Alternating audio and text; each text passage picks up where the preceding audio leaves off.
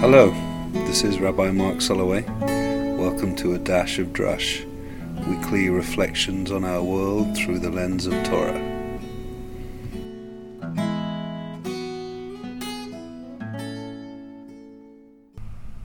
What are our hopes and dreams as we prepare to transition into another place, into a land dripping with milk and honey. Eretz Zvat Chalav Udvash, a place of promise and bounty and abundance. And that place that is a dream,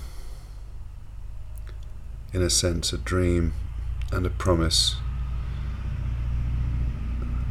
and a place where we're going to rejoice in the abundance of the land. It feels like at this time of year, as we're at the two week mark now, two weeks until until the threshold of a of a new year, and the new year has, in a sense, a promise that we we cross over to a to a different kind of, of reality with with new hopes and dreams that are reignited within us.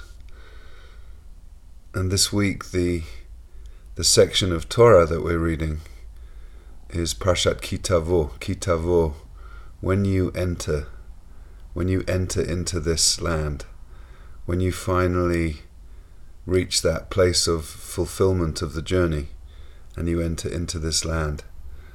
What's the first thing we're going to do? We're going to celebrate the first fruits. We're going to offer up those those first fruits. And it says we're going to do it so joyfully. It says that we're going to do it v'samachta b'chol hatov asher natan lecha. We're going to um, rejoice over all of the goodness that has been given to us.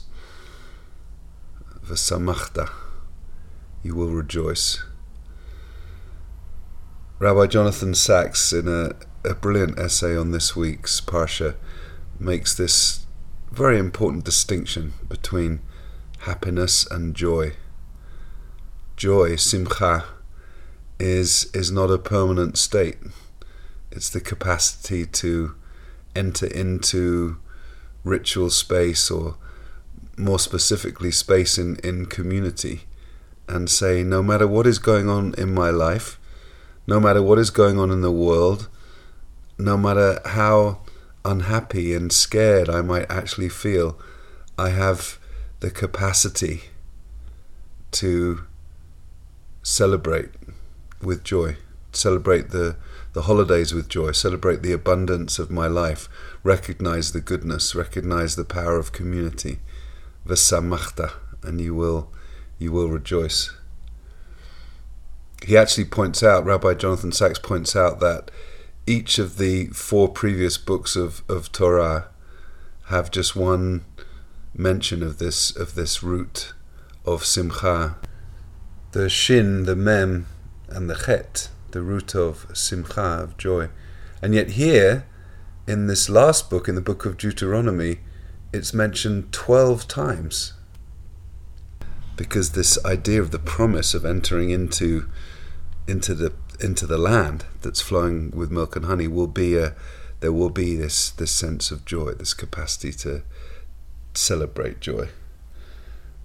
I mean, he says, um, I'm just going to quote a little bit at the end of this essay, he says, As individuals, we may aspire to the goodness that leads to happiness, but as part of a moral and spiritual community, even in hard times, we find ourselves lifted on the wings of joy. There's something about even or even especially in these in these hard times, these dangerous times, these uncertain times that we're living in, with terrible weather events all over the world, destroying uh, so much in their paths. As I speak, this new hurricane Irma is is is is pounding uh, Caribbean islands and is potentially going to make landfall at the end of the week in Florida, and we don't know what it's going to bring. And maybe some of you are listening to this, and, and we do know at this point, but but the uncertainty, the vulnerability that this extreme weather, whether in uh, in Bangladesh or India, Nepal, the, the terrible flooding that happened, and of course Hurricane Harvey. There's so much uncertainty in our political climate, and I can't help thinking as so much of this parsha is about the dreams that we have, the dreams of of entering a new land with with promise and potential. Can't help thinking of the 800,000 people who were protected under this uh, DACA scheme that, uh, that, that allowed them deferred action. Uh, people who came into this country with hopes and dreams as children came into the United States, and uh, and their future now is is not so certain as that piece of legislation has been temporarily uh, removed. The dreamers, the dreamers, they're known as these 800,000 people who dream of a path to citizenship. Most of them have really integrated their lives and become very, uh, very participating members of this of this society and community. So, what is it that we take with us of our uh, our dreams? Just thinking about about those people and their dreams and the and the fear and the vulnerability of having those dreams taken away from us.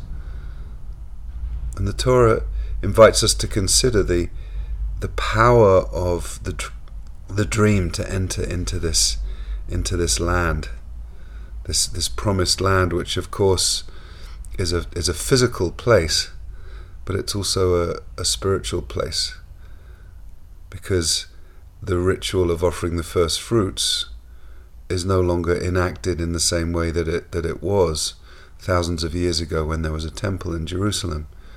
But the idea, as we've said about about prayer and Jewish ritual, is that they they continue to be enacted within our own hearts.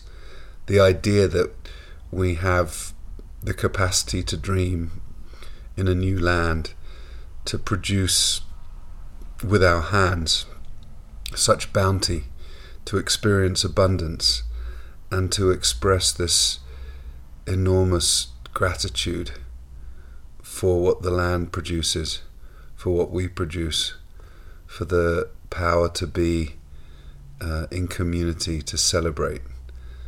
And that even in those scary, these scary, scary times, we're able, v'samachta, you will rejoice. You know, there's so many ways, and we're, we're coming up to these holidays, and especially after Rosh Hashanah and Yom Kippur, the intensity of those days we, we come into Sukkot, and Sukkot has that absolute sense of this this vulnerable, vulnerable place that we willingly enter, and we enter it so joyfully. V'samachta b'chagecha, you will rejoice in this festival because whatever is going on in our lives, there is something so, so joyful about the celebration of seasons in community. So, this time, seeing this ki tavo, ki tavo el haaretz, when you enter into this land, the people crossing over the the Jordan River and going into Eretz Yisrael, into the land of Israel.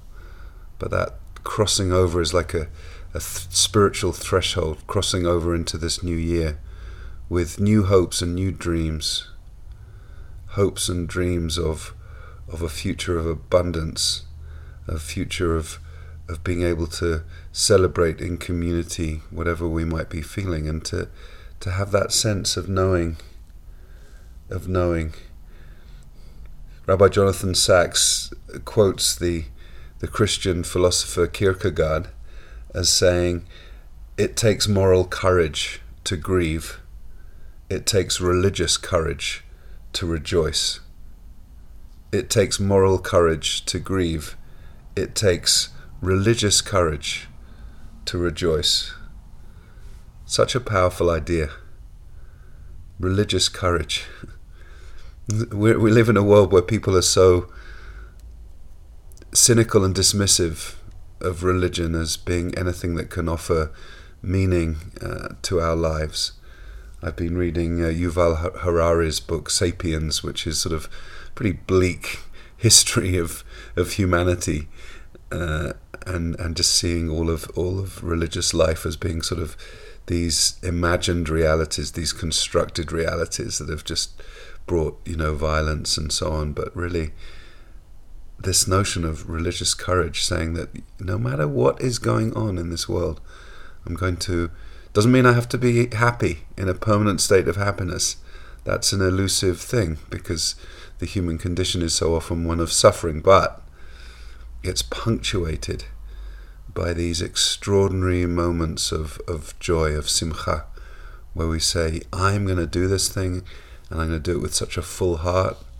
As it says in, in Psalm in Psalm 100, which was a psalm that uh, I picked my my my rabbi mentor friend, Rabbi Jonathan Wittenberg, in London, who who came out to Los Angeles for my for my ordination when I was ordained as a rabbi, and we sat and had breakfast the morning of of uh, my ordination, and he he had a, a book of of psalms with him, and he said, "Open, just open this at random and let." Wherever it opens, let that psalm be be your psalm to carry you through this crossing over into your transition to become uh, ordained as a rabbi. And it opened at Psalm 100. And Psalm 100, um, Mizmor Todah, a psalm of, uh, of thanksgiving, of saying thank you. And it has the line in it that says, Ivdu et Adonai besimcha. Serve God with joy. Ivdu et Hashem besimcha and there's many uh, musical renditions of that of that of that verse. But the idea of serving with joy. Service avodah. Avodah is is something that is about spiritual acts of worship religious rites religious rituals you could say. And the idea that sometimes we see religious rites as rote. You know we we in some some situations we just go through the motions. We go through the motions of you know the holiday cycle or shabbat or our prayer lives you know and, and this idea that actually besimcha don't just go through the motions. Enter enter with joy. Ivdu serve with joy. Ivdu et Hashem besimcha serve God with joy. Do do whatever holiday we're doing, whatever act we might be doing in this in this religious life, where religious courage, the religious courage to rejoice, just saying, "I'm gonna rejoice." Rabbi Nachman of Bratslav famously says, and there's also you know famous song for it, but you know he says um, he says that uh, mitzvah gadola lihiot besimcha tamid Mitzvah gadola liya besimcha liya besimcha tamid means it's a big mitzvah to be happy all of the time. You know, we we know a little bit from his writings that Rabbi Nachman was not happy all of the time. He suffered. He suffered a lot. He saw a lot of persecution of his people. He had he had tuberculosis. He died at a young age. According to Rabbi Professor Art Green, he actually was you know, potentially like depressed a lot of the time, and yet he says it's a big mitzvah to to to be happy all of the time. Doesn't mean be happy actually. As I said, there's this distinction between being happy and, and having joy. It means that mitzvah gadola lihiot besimcha, like that when we are in these places where we can can serve, that we, we, we find joy in our hearts, even if the world around us is feeling scary and miserable. And of course, it's true for this work of teshuvah, the work of return that we're we're in the midst of. Some of us, you know, in this this time of year, so that even those hard conversations, even finding uh, forgiveness, finding those places in our hearts to forgive people that we've been uh, we've been angry with or hurt by for so long, finding that that place where we can forgive, or or having the courage to approach people and say, you know what, I hurt you and I'm sorry.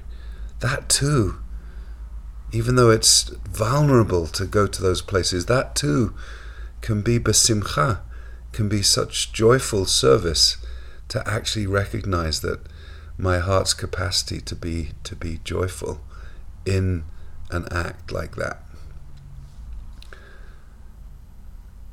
So, my friends, ivdu et Hashem b'simcha. Let's find find ways as the world feels like it's exploding around us. Let's find ways to to practice joyful service, to find those moments, and so often those moments are in community. So wherever you might find yourself located in whatever community you f- might find yourself located, let's find those moments of joy. V'samachta, you will rejoice in these powerful gifts that the world has given us. Ivdu et Hashem b'simcha, ivdu et Hashem b'simcha, bo lefanav binana, lefanav binana.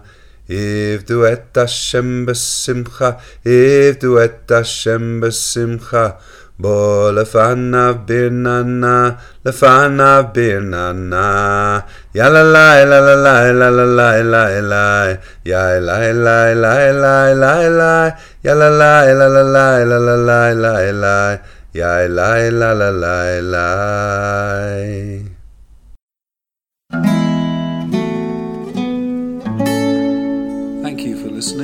Dash and Truss.